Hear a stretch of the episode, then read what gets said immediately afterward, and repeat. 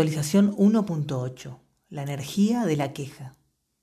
Cuando te quejas de alguien o de algo, tienes que saber que estás simplemente dando energía a todo lo negativo. Estás predisponiendo tu ser para lo negativo. Al poner la lupa en otros, crees que te estás quejando de otros. Pero al hacerlo, solo te haces mal a ti mismo. Es solo tu organismo el que recibe esa energía negativa. Solo tú la estás recibiendo. Solo tú, como se dice habitualmente, te estás haciendo mala sangre.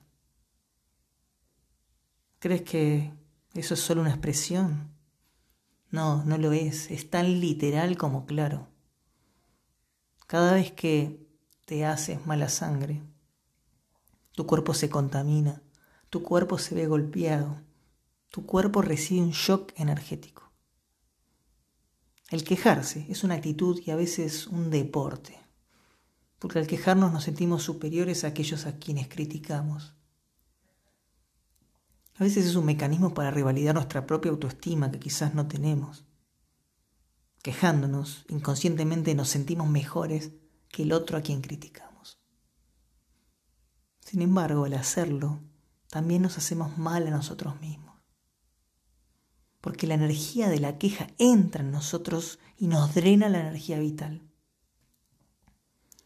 Una persona quejosa no será una persona feliz, porque una persona quejosa simplemente baja su nivel de energía cada vez que se queja.